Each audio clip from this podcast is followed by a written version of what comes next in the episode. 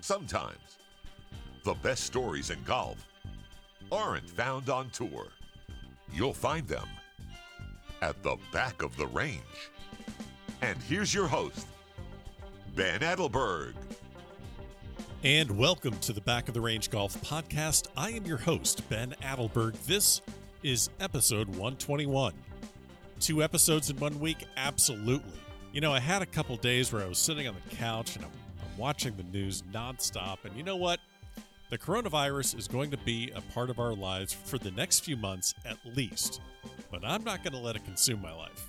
I will practice social distancing. I'll be smart when I need to venture out for more food and supplies. But I'm not slowing down here at the back of the range. I'm going to try and put out more and more episodes. If there's a guest that you have wanted me to interview, reach out to me on social media. Everything is on the table. You can follow on Facebook, Twitter, and Instagram. The handle is the Back of the Range Podcast. The website is thebackoftherange.com. Every single episode that I have done is available to listen to at any time. So, our guest on this episode is Austin Squires from Union, Kentucky, former All American from the University of Cincinnati. Austin wrapped up his All American career at Cincy and his amateur career after his quarterfinalist showing at the 2019 U.S. Amateur at Pinehurst. That wasn't a fluke. He was also a quarterfinalist at the 2018 U.S. Amateur at Pebble Beach. Austin was trending in the right direction before the coronavirus put a halt to professional golf. He has wrapped up Latin America Tour and Mackenzie Tour status, and after speaking with him, I get the feeling that he's going to find great success there and move his way up the ranks. Lots of great information in this episode. You know, he's a 22 year old kid that works hard. He's learned from his amateur and collegiate experiences. A lot has been made of the breakout stars like Hovland, Wolff, and Morikawa, and rightly so. But there are so many talented guys working their way up the ranks that are going to make it to the PGA Tour. I think Austin Squires is one of those guys. It was a blast to get to know him during our conversation, and I think you'll enjoy getting to know him as well. Now, as I said in the previous episode, I'm going to mention to you, the listener, when these episodes were recorded and as well as when they actually post. So, this was recorded yesterday, Tuesday, March 17th. This one is posting a day after, Wednesday, March 18th. So, Austin, thanks for joining me. Welcome to the back of the range. How are you? I'm great. Glad to be on. Thanks for having me. Absolutely. Well, um, you know, you you are the first episode recorded after the I guess March 12th, March 13th when sports basically shut down all over the world, when everything pretty much has sh- shut down all over the world due to coronavirus. So I'm sorry to put you in that spot where you're the first you're the first person I speak to in this new reality that's uh, that is the world. What what are you doing to stay sane? I mean, I only we're I know we're only just like a couple days into this, but you're in Orlando. So what are you doing to keep sane right now? Yeah, I mean, golf courses are still open right now. I'm not sure what's going to happen, so I'm um, just trying to get as much practice as in as I can. But I'm not really going too hard at it because I don't know what next few weeks are going to look like. Um, but yeah, just just kind of chilling, just practicing and hanging out with friends, trying to take as much precaution as I can without going crazy. Yeah. Um, um, so just, you know, just hanging out, just being a 22 year old. yeah. Good luck with that. I mean, it's, uh, being a 22 year old right now. I mean, this is St. Patrick's Day. I mean, you should be, I don't know, drinking green beer and having fun with your friends and, and partying or doing something. Um, do you even remember what I mean, what was the big last party you went to? Um, actually, on Sunday night, we went out to a place in Winter Garden up here, the whole enchilada. One of our one of our buddies from Northern Ireland was flying out on Monday, so we all got together and kind of like cel- celebrated him and just just had a good time. So that was the last time. But before that, I mean, it was just in kind of in tournament mode, so didn't really have much time off to really go out. So anytime I'm home, I'm just chilling. Yeah. Well, we'll we'll talk about that tournament. I, I know that you're referencing you know the Corn Ferry start, and then obviously most importantly, you, you have a card locked up for when when things get back going. You have a card locked up for the uh, Latin America tour. So we're going to talk about that, and you know I want to kind of start at the beginning where, um, or at least early when you got into the game. You know, Union, Kentucky, population six thousand people, right on the border of northern Kentucky. So, how did you get into the game? Walk me through. Uh, walk us through a little bit about your start in the game. You know, I pretty much had a golf club in my in my hands my entire life. But um, growing up, I played all the sports. You know, basketball, football, soccer. You know, I was just outdoors all the time. You know, not much not much to do but be outdoors in Kentucky.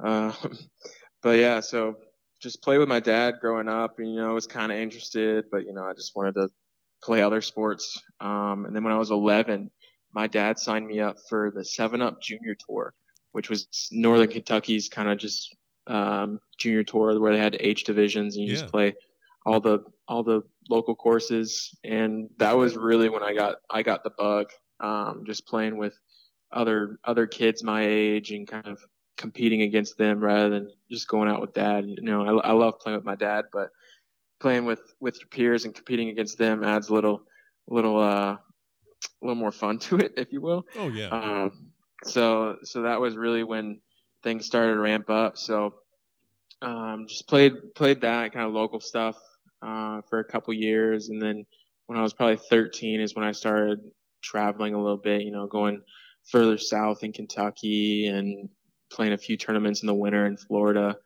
um, and then getting into AJGAs in, in high school.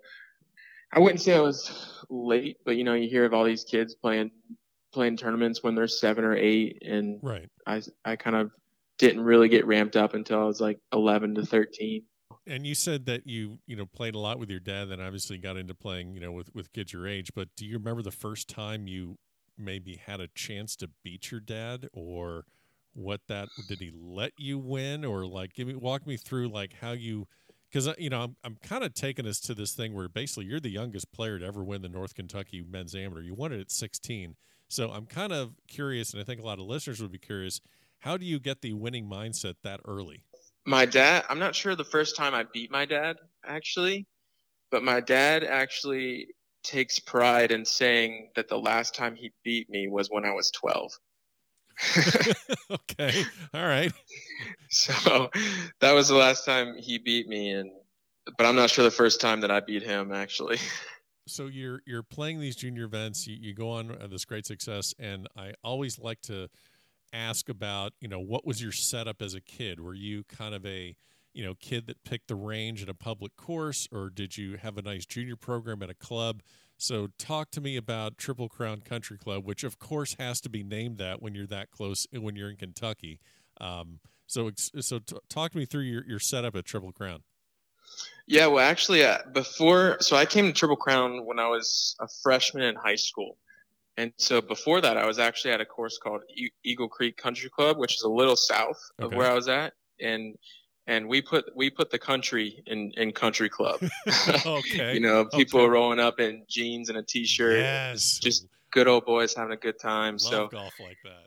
Yeah, and our our range was kind of just like a a par three tee box, and then it had like three flags, and so like had to pay for balls. So I didn't I didn't hit a lot of golf balls growing up. You know, I just go out and play all day. My parents would drop me off at the course and um, hang out with a few buddies and just just play all day. And sometimes I'd have a few few uh, range sessions where I just actually go out onto the range, not on the tee box, and just hit balls at the flags oh, when okay. I was out on the range. Yeah, so that was kind of my way because instead of just paying for a, a bucket of balls, I'd I'd go out and onto the range and just hit like however many balls I could onto the range. Um, but it was course was six thousand yards, and when I was starting to, it was great to learn, you know, all the facets of the game at a young age. But when I got to freshman year, I was like, all right, like my game's not gonna get to the next level if I stay here. So uh, we moved over to Triple Crown. Uh, well, we didn't move; we actually just changed changed right. clubs and actually Triple Crown is much closer to my house um, than Eagle Creek was. But um, yeah, so we went we went over there my freshman year, um, and it's it's a it's a golf cart community. So like it's a neighborhood with a golf course in it. You know, everyone knows everyone. Just right. take you take your golf cart to the course and just have a good time. Um, but there's it's it's a great course. Um, Kentucky Opens there this year. Yeah, I was going to um, ask you. So, you, gonna, you might uh, you going to put add that to your schedule if you can. Yeah, if I can. It's it's in the summer, and I I just got Canada status as well, so I'm going to kind of look at things and see what happens with that. So if if schedule allows, I'd I'd love to play in that. Just I mean, it'd be an awesome time and be at home. So if schedule allows, I'd love to play in that for sure. You mentioned, you know, you put the country and country club at Eagle Creek, and I'm just thinking about just like, you know, being 12 or 13 and the cast of characters that you probably met and played golf with. I'm guessing you're playing with older guys that may or may not roll up with, with their own cooler of beer. Um, can you can you think about maybe one or two characters that probably every club like this has characters like that? Um, I, am sure there's got to be a casual game that you've played in that you're like, I can't believe I'm playing with this guy. um, you know, there wasn't a lot of like money games per se at Eagle Creek, but there was always, you know, that like crowd of older guys that were just like, you know, just love to see you hit the ball right. and and just would like kind of take you under your wing and you know just just good old boys out in the country and just have a good time. You know, you not really many rules, just I mean, if you're not having fun, don't be out there. There you go. there you go. So, so you win the you win the Kentucky Northern Kentucky Men's Amateur at age 16. I'm guessing that gets you all the attention you need in order to find a college that's going to want you on their team. You end up going to Cincinnati. Um, you're again, you're you're in this area right next to you know Cincy. You're right next to you know Indianapolis. You're just in this this hub of D1 schools. Was it always going to be Cincinnati, or how did that happen? You know, actually, I, I grew up a really big uh, Wildcat fan. Being from Kentucky, you yeah. know, my my grandparents have uh, season tickets, and and so like that was kind of my school. And growing up, being really close to Cincinnati, I kind of knew all the guys on the Cincinnati team, and um, you know, where it wasn't really like the first choice on my radar because um, the, the program wasn't in a great spot. Um, but in the recruiting process, like midway through high school, we got a new AD and um, the scholarships were ramped up. And so um, that brought in new recruits and, you know, the program was getting better and um, kind of just realized that if I wanted to take my game to the next level and to the places I wanted to go, then Cincinnati was probably the place because of the experience that Coach Martin has. So like with what what he has done with the program at Cincinnati, I could kind of see the direction it was heading in, um, and just like each year getting better, it kind of just evolved into the place that I wanted to go and the place that could take me to the next level. Yeah, yeah. So I'm assuming that so you know that playing professionally is something that you want to do. You make this uh, make this leap to Cincinnati, and you know I, I'm looking at your stats. I'm trying to see some sort of a trend or see something that jumps out. And normally I'm not a stats guy where I'm saying, okay, I'll just depend on the stats to pretend that I know a player. I'm not. That's kind of not what I like to do when I learn more about uh, guests that come on the podcast. But I can't help but notice that your freshman year, your average, your stroke average is 76. And then mm-hmm. sophomore year, it drops to 71.9. So that's yeah. a huge jump from freshman to sophomore year. Was there a big thing that changed? Because it looks like that, whatever went down between your freshman and sophomore year, really set you on this path to finish out your career there and have great success. So, can you remember back to what occurred between freshman and sophomore year that that put you on this on this good path? Absolutely. Um, it was a culmination of things for sure. Um, so like coming coming into college my freshman year and all throughout my junior career, I was I was one of those players that um, had a lot of potential and could put up a good score, but couldn't really do it consistently. And it was kind of like, why why is this happening? Like, right. why can I why can I shoot a 67 here and the next day it's 80? Like, why is there no consistency? Um, and so when I when I got to school my freshman year, um, I was kind of exposed, and me and me and Coach Martin kind of got down to the to the thick of it. And my my short game and course management were were just not good, for lack of a better term. They they needed a lot of work, um, and so a, a lot. We got I got a little better during my freshman year, but it was kind of tournament mode, so it's not like just like full out grinding, and you can get a whole lot better. But over over summer was really when uh, me and me and coach put a lot of work in because we met we met. I mean, luckily I was living in northern Kentucky, so I I had the option to meet with him every day of the week if I wanted to. But uh, we met uh, once a week and just specifically worked on on short game putting and just like you know the the fundamentals of the game because I could always I could always hit the ball pretty well, but if I wasn't putting well or if I was or if I wasn't hitting it well, like there, I had no chance pretty much. Okay. So I kind of I basically learned how to play golf my my freshman and after my freshman year in that summer, um, and then like seeing my short game change and like learning how to map out a course and proper strategy kind of gave me more confidence going into sophomore year, and it was like it just made the game so much easier. So you said a lot of things there, and I want to I want to follow up on a couple of things. You mentioned about your short game. So are we talking about fundamentals of how to hit shots, or is it also about learning what are the right shots to hit, whether it be you know keeping the ball lower, adding spin, less spin? Uh, tell me a if you can tell me a little bit about specifically what changed in your short game. Yeah, it was it was a mixture of things. Um, I think a lot of it was learning how to practice. Because you know, when I was in when I was in junior golf, I just I just go to the the chipping green and you know hit the flop shots or hit the spinners, you know, and Right. I didn't really ever practice like the the actual shots that you have most of the time, like the simple bump and runs where you should get up and down, you know, ninety percent of the time. To where um, just learning how to practice those and uh, was was a big part of it. So um, definitely technique with with that, and then also like knowing when to play which shot. Um, just kind of helping my imagination in that that regard. Okay.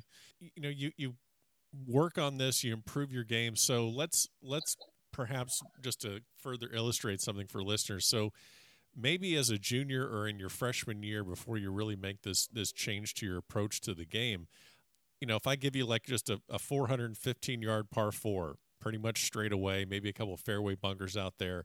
Um, are you just saying, okay, that's driver, just bang it and find it and just put it on the green, or are you now are you looking at okay, um, where's the pin and what's the wind doing and where where where are my misses? How do you chart out a course in in your newfound uh, approach? in a practice round, I'll probably look at every carry yardage on the bunkers, and then from there, what club I want to hit off the tee, and then shape. Um, so basically, if I'm on the tee, I'll ask myself, okay, what's what's the club that's that's going to get me in the fairway most of the time, uh, and then I'll, I'll make decisions from there, and then I'll get in the fairway and be like, okay, if the pin's here, where do I need to be, and then just kind of map it out that way. Um, but most of the time in practice rounds, I'm looking at my yardage book and figuring out the distances where I can I can hit a a certain club and I can still miss it, but it creates no trouble for me. Okay, so you're you're kind of taking it from the hole backwards and putting yourself in the be- in the best position possible. Exactly. Where when I was growing up in high school, I would just leave my I'd get a yardage book and I'd leave it in my bag. Wouldn't even look at it during the round. Okay. Yeah. I bet. Uh, so I'm assuming coach would always want to see the yardage book out during practice rounds. Oh yeah, my my first my first tournament um, in college, I was walking, and coach made me get my yardage book out, and it got so tiring, like unzipping my bag, taking the yardage book out, looking at it, and then putting it back, and just that routine. I was like, all right, like let's just keep it in our pocket. Like, just- yeah. what? Uh, so what would you say is probably one of your uh, one of Coach Martin's um, rules that just you could not break when you're at Cincinnati? probably a big one that um, we always kind of like joked about on the team, um, or kind of when somebody did it, it'd be kind of like funny, but at the same time not, because then you're like, oh crap. It was uh, we were never allowed to wear a backwards hat. Okay, I could see that. So we always we always had to ca- have have the cat forward, you know, because just got to be respectful, integrity Sure. of the game, and so that was that was something that saw a kid roll up to practice with a backwards hat and be like, oh, he's about to get it. oh boy. It. Nice. um, you know, you you graduated. You your eligibility obviously uh, you you know graduated. Then you went on to the USAM that year, and that was your last amateur event. But have you spoken to any of the guys, um, whether they're on the team now or maybe other guys that are still playing amateur golf? Um, that obviously their seasons are over. They're not going to be able to play for a national championship. Have you spoken to anyone about that yet? Yeah, I've I've talked to a few of the guys, and it's it's crazy because they were actually down here um, in Orlando. Um, I guess that was late February. So I mean, just a couple weeks ago, with full intentions of of playing the rest of their season, and now it's now it's over. So I talked to a few of them, and it's just not, I mean, my heart feels for them because they were really excited to get the season going, and it's just gone. Well, you had a you had a phenomenal career at Cincinnati. I, I you know All American career. Um, you know, uh, American Athletic Conference Player of the Year as a sophomore. Obviously, that that hard work you put in really paid off. I want to talk a little bit about the U.S. Amateur because you know you you qualified for it in in 2017 at LACC. Qualified again for it in 2018, and you went back to back in your qualifiers and you know, I spoke to uh, Sahith Theegala at uh, at Pepperdine about qualifiers when I had him on the podcast, and he had great success. And and you know, something about qualifiers. Now you you got in back to back years in the USAM, which is 36 holes, very tough qualifier, and you got in at the same club two years in a row, Coldstream Country Club. So, was this club your own only option? Well, actually, um, with the Cincinnati golf team, that was that was our home course. Um, so yeah, it was. I mean, honestly, had, if you will, an unfair advantage of over other players at that course. Sure. Um, just, I mean, play it every day. So that was the main reason why we went out there. Um, and honestly, Cincinnati qualifiers in themselves are are fantastic um, because we for U.S. Open locals we have Maketewah, which is the biggest qualifier in the nation for U.S. Open locals, and it, I mean la- last year only one person shot shot even and was the medalist and Oh wow. and got out. Yeah, and then um, Coldstream and we have two two USAM qualifiers in Coldstream and Camargo, and usually right around even to five under for 36 holes gets out. So I mean, if you're just playing solid golf around that area, you can you can do some damage in some qualifiers. Well, we're going to talk about 2019 at Pinehurst. There's, I think we could probably fill up an entire episode with uh, with what happened to you there um, at, at Pinehurst. But I, I want to before I before we go that direction, let's talk about 2018. You you played in the U.S. Amateur. It was at Pebble Beach. Um, at that moment, best course you've ever seen in your life, or you know, walk me through that.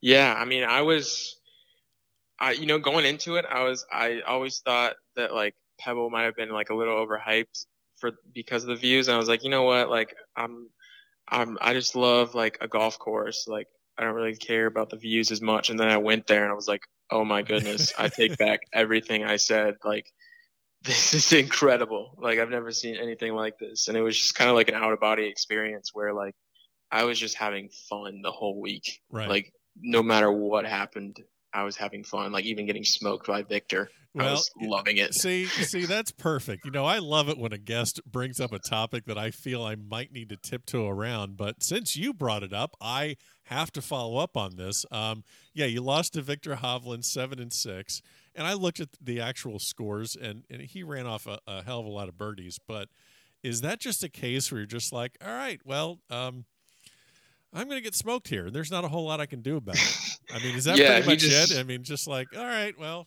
Yeah, because I mean, every match I had I, from the round of 32, round of 32 and 16, they were both close matches. I mean, I played 37 holes the day prior, and so I wasn't necessarily expecting uh, Victor to come out here and win holes two through eight, but that's what happened. Yeah. Um, um, but yeah, I was pretty much just playing defense all day.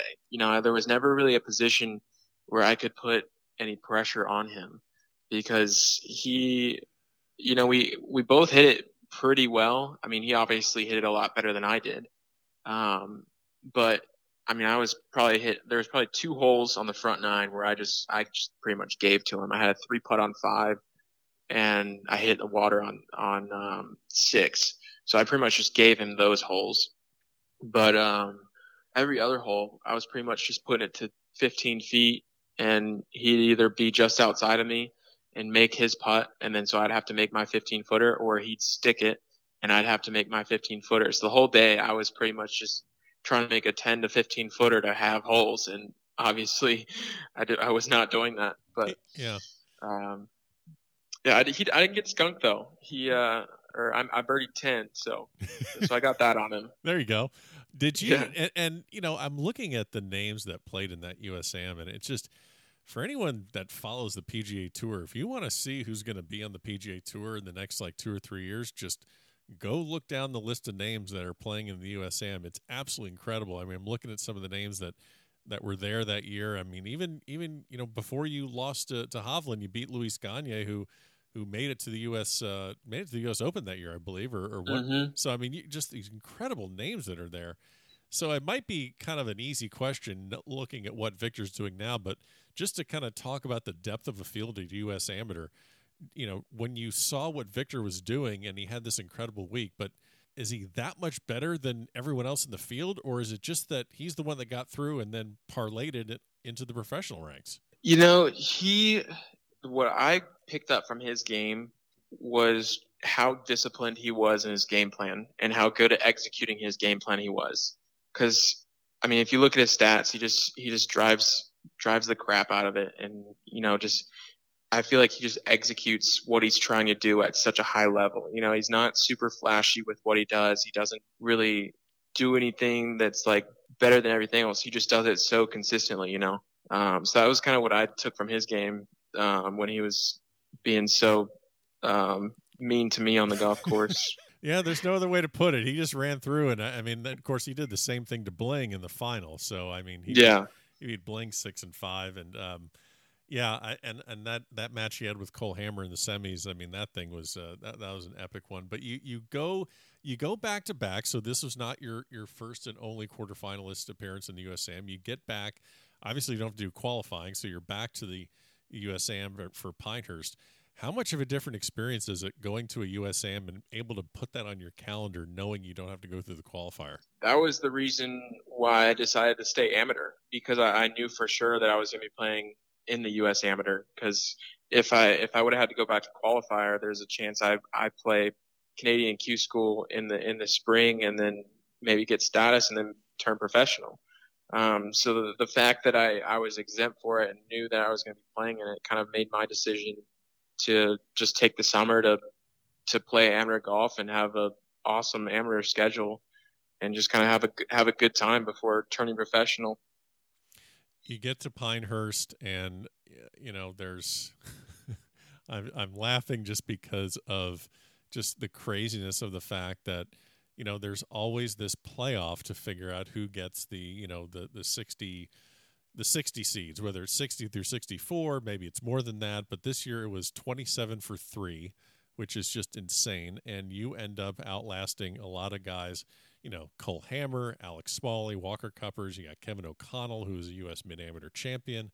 You have Rebula, the uh, the British Am champ from Auburn. You have all these guys in this big group, and it's 27 for three, and you get in as a 64 seed, and then you got to face uh, the number one seed, which is uh, Brandon Wu, another Walker Cupper. But before we talk about that match, I had a lot of friends reaching out to me, not understanding why it took so damn long to get 27 players through and figure out who would be the three guys to get the 62, three, and four seeds. As someone that went through it, can you, you know, talk about what that day was like? Starting, you know, when did you wake up for this thing? When did this thing start? Yeah, so actually the stroke play was uh, uh, was delayed because they didn't get it in uh, the second day, so they were finishing up the next morning, and so I wasn't to be I wasn't sure yet if I was to be in a playoff or not because it was kind of hovering between four and five. So I just kind of I just kind of woke up when the guys went out there, got ready, and started warming up, assuming I was going to be in a in a playoff. And then once guys were finishing, kind of realized that it was going to be at five, and I think they said it was going to be like a a nine thirty start. Um, and I was I was the first one off, so I went off at at nine thirty or whatever time it was, and so we went off in a foursome, and then we we all played the first hole, and then you and then you had to wait for, you know, I guess the twenty three other players to to come through. So everyone played one hole, and we're an hour later. it so, was so it was just. So what do you do? Crazy. Yeah, so so you play you know you play the hole, and you know I you get through and you do this playoff, and you know you make you make par in the first one. It's a par four, and like what do you do for the next hour? And then you had to do this like three three other times. So, yeah, so yeah. What do you, know, are you just talking to people? Are you checking your phone? Do, are you able to hit balls even? I mean, what what do you do? Well, so we finished the first hole, and then you know just waiting for everyone to come through, and I, I'm thinking, okay, the the first hole's not that hard, um, and so I was thinking I made par, so there's got to be two other guys or three other guys to to make birdie, and I was I was thinking I was going to head home, so I was just kind of hang out with my family, just seeing what what would happen. Um, but in that time being, I was just trying to stretch and and stay loose in, in case there is a a next hole or or whatever. So I'm not stepping up on that for, on that next tee box and my back's cracking right. my backswing. So it was just a lot of stretching and just trying to stay loose as possible.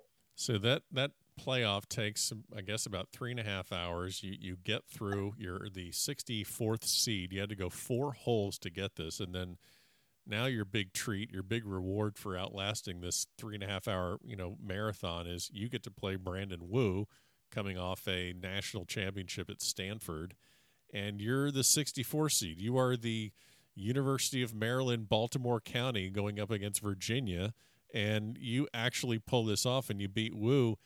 For someone that's as competitive as you are, and you want to play professionally what is a lesson that you take away from not just beating him, but then you, you beat Mazzoli, you beat John Pak in round of 16, but what was maybe a lesson that you took away from that U.S. amateur that maybe was more beneficial than, you know, getting in as the 32 seed and, and getting the same result? Yeah, I mean, definitely drew a lot of confidence from that because I mean, I, I went up against some fantastic players and it was a, it was a blast doing that for sure. Um, I think the the main lesson, if you will, that that I learned was to just keep playing. And I mean, so cliche, but uh, just to stay patient because there was so many situations, and Pinehurst does this to you where you can just get really impatient and just kind of almost fold. Where I just I just stayed really patient that week, and it just kind of everything fell in my favor.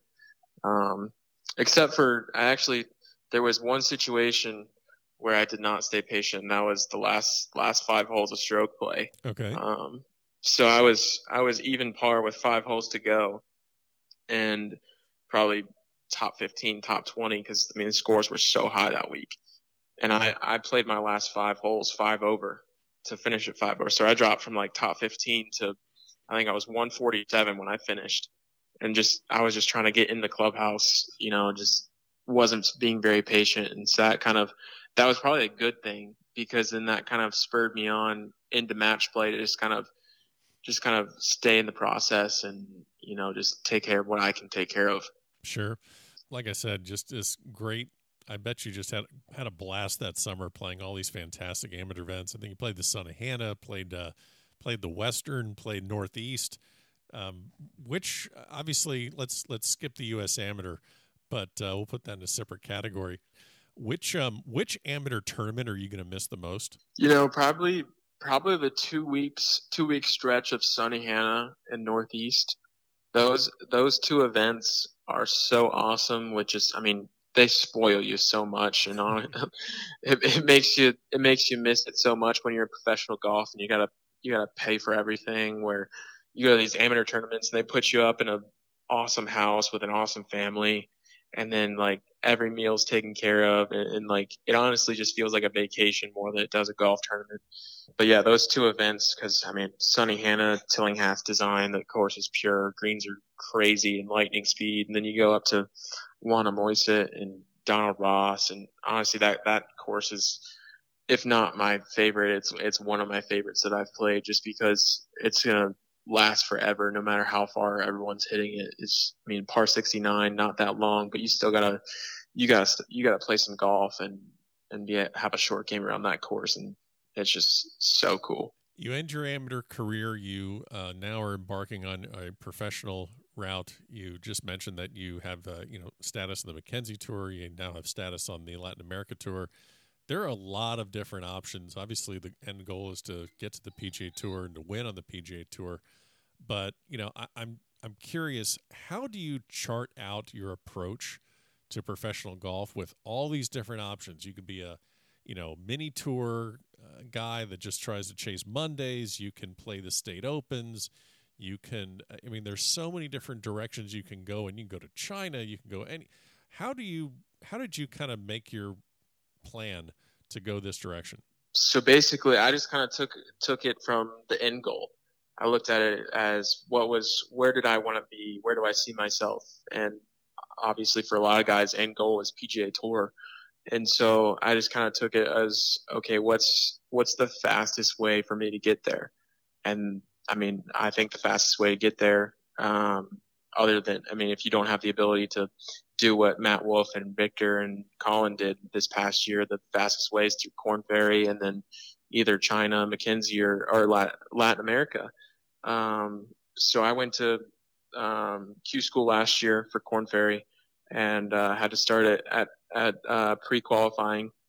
Um, so I got through there and then uh, went to first stage in uh, in Lakeland, and that place is just a birdie fest. And so I finished at 10 under, one shot short of of getting to second stage. Um, so then next few months I was just kind of like, okay, next step probably Latin and Canada. Just try and give myself as many opportunities. So I just kind of played mini tour events in that in that time being, just getting ready for Latin and, and Canadian Q school, and I kind of had the the idea because Latin splits their schedule where they play spring and fall. I was like, all right, I I want to do both. You know, I'll try and double dip and get get as much opportunity I can because why not? You know.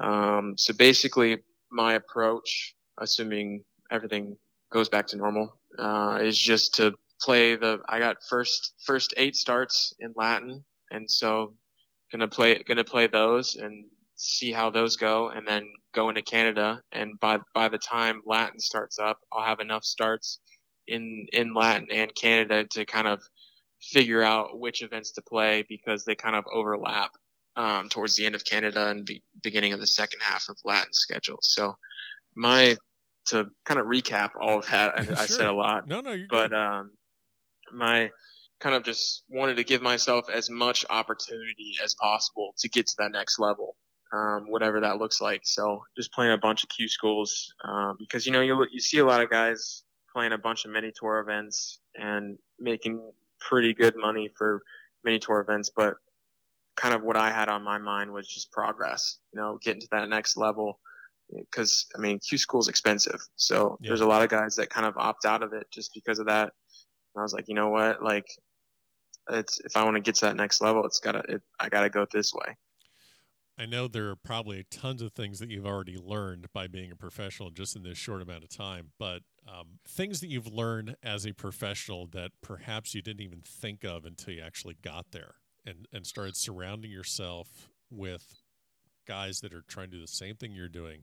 They're trying to play professionally or trying to do this for a living. Uh, maybe what are some of the things that you've learned that uh, maybe has surprised you?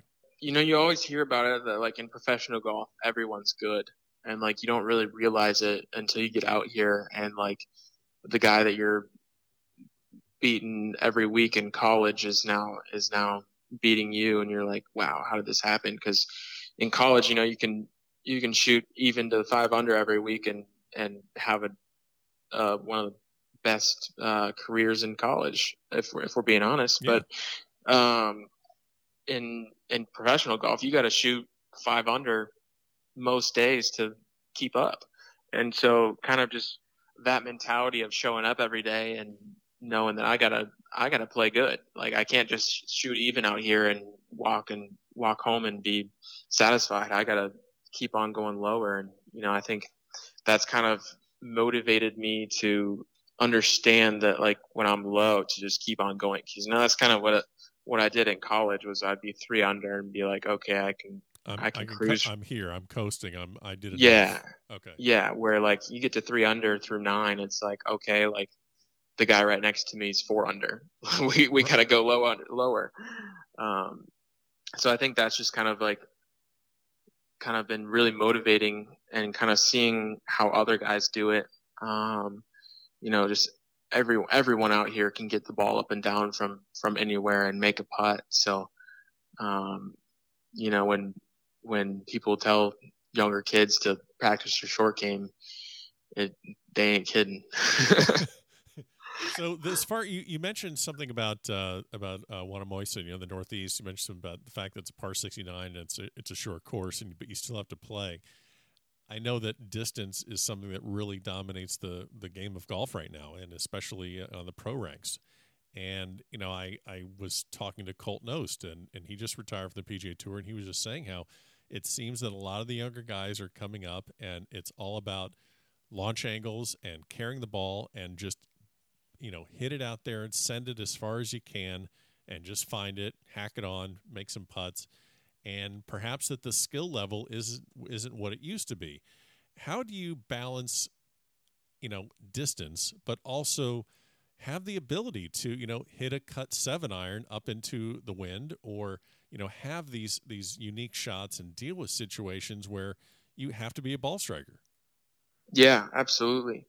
Um, and I, honestly, I I would consider myself a, a longer hitter, but I think I play in a shorter hitter's mindset. Okay. If that makes sense. Yeah. Um, cause I, I kind of like use my link to an advantage to kind of give myself the best opportunities. So like a lot of courses where some guys are hitting driver, I'll, I'll pull three wood or, or two iron and be a little short of them, but hitting the same club or something like that.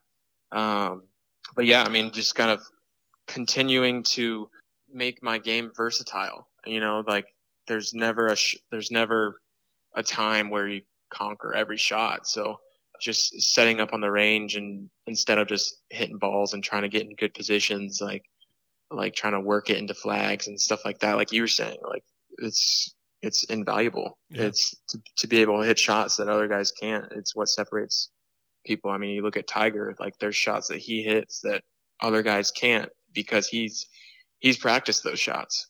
No, that's that's that's well said. Um, I want to get you out of here. Uh, I can't uh, I can't not mention the fact that if anyone pulls up a picture of you online, they will see that you are wearing a FootJoy shirt or a uh, a a Titleist hat.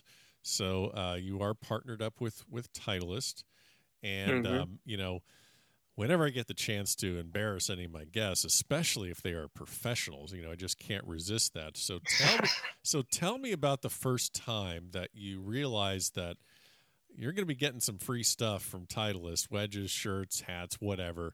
Did you have a rookie moment where your friends at Titleist or FootJoy had to pull you aside and say, "Okay, you're a professional now. You can't act like a kid on Christmas getting free stuff all the time. You know, this is like your job." Um, did did you have any moments like that where you had to kind of catch yourself uh, being kind of a kid in a candy store? You know, I can't really think of any, but um, you know, like sophomore year was when I first first um, got the the deal that I think they put me on their elite amateur program, and so that was kind of like my first feeling of oh wow this is this is awesome like like I get to I get free stuff. Like awesome. Yeah. um, and it was kind of funny. Like, uh, you know, you know, Bubba. Um, yeah. My one of my FootJoy guys. I, I love that guy. Um, but it was kind of funny. He, I was always sometimes like afraid to ask for too much, right. you know, because I didn't, I didn't want to take advantage of it. So he, he actually was like, "Man, you gotta, you gotta ask for more stuff. Like, you, I know there's stuff that you need that you're not asking for. I was like, okay, like you're right. well, because you probably think like, hey, you know, I'm not Adam Scott, I'm not Webb Simpson, I don't know what I'm supposed to ask for. Like, so what was the first thing you asked for that made you uncomfortable, or that like you had to step out of your comfort zone and say, you know, hey, I, I need this, I need that. Yeah, I think the first time I asked for some MyJoys, Oh, you know, where oh, I could customize my own. right. Um, that was the first time I was like, all right, this might be a little sketch, but we're we're gonna go for it because these are sick. yeah, I, I, I heard you're a wingtip guy. Uh, I got some people out there that are like, yeah, this guy he likes the wingtips.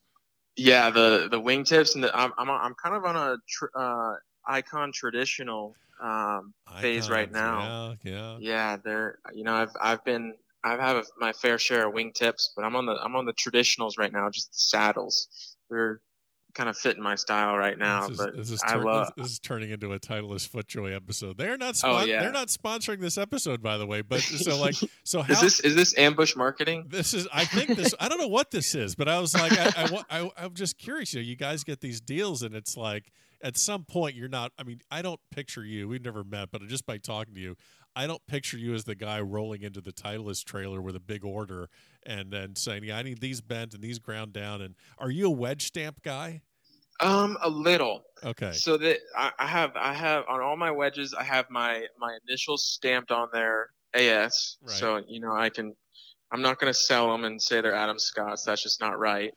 Um, but I got I got but, but you thought of it apparently. So yeah. I mean I got the same initials. So who ha- who wouldn't think about of it? Of course. But, um, but yeah, and then and then I, one of my favorite things about my wedges is I, I do them in five five degree increments. So I have a I have a pitching wedge that's four- 45 degrees, and then a gap wedge 50 50 degrees, and then sand wedge 55, and my 60 is 60, obviously.